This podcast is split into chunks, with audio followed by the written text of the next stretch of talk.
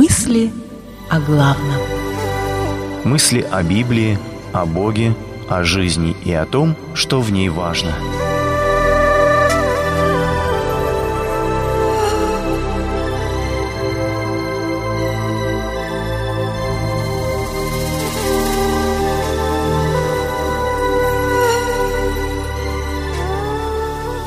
Я пойду к Нему.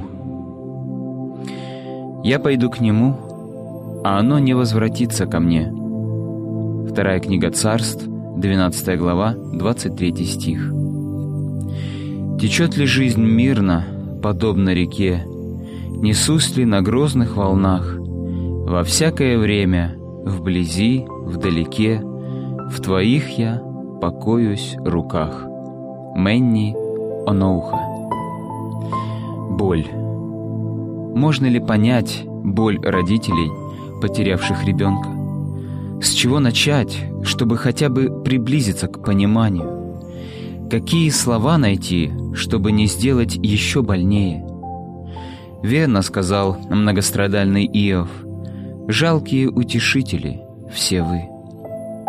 Боль таких утрат не проходит. Со временем она перерастает из жгучей и острой в тупую и ноющую, засевшую где-то глубоко внутри. И такими странными кажутся в этот момент слова «любящим Бога все содействует ко благу».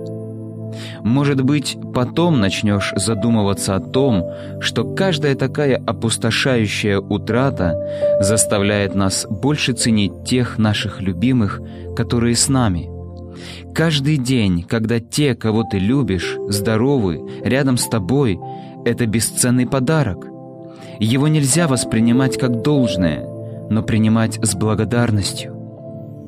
Сегодня время сказать и показать им, сколько они значат для нас.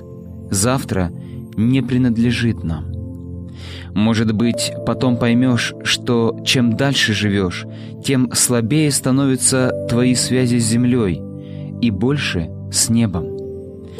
Я пойду к нему, а оно не возвратится ко мне. Так сказал потерявший свое дитя царь Давид. Чем дальше, тем больше своих на небе. Надежда — это то, что отличает скорбь верующего человека от скорби неверующего.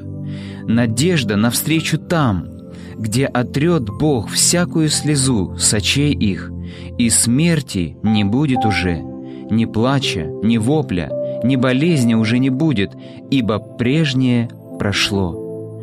Может быть, потом, а пока надо пережить боль. Молитва.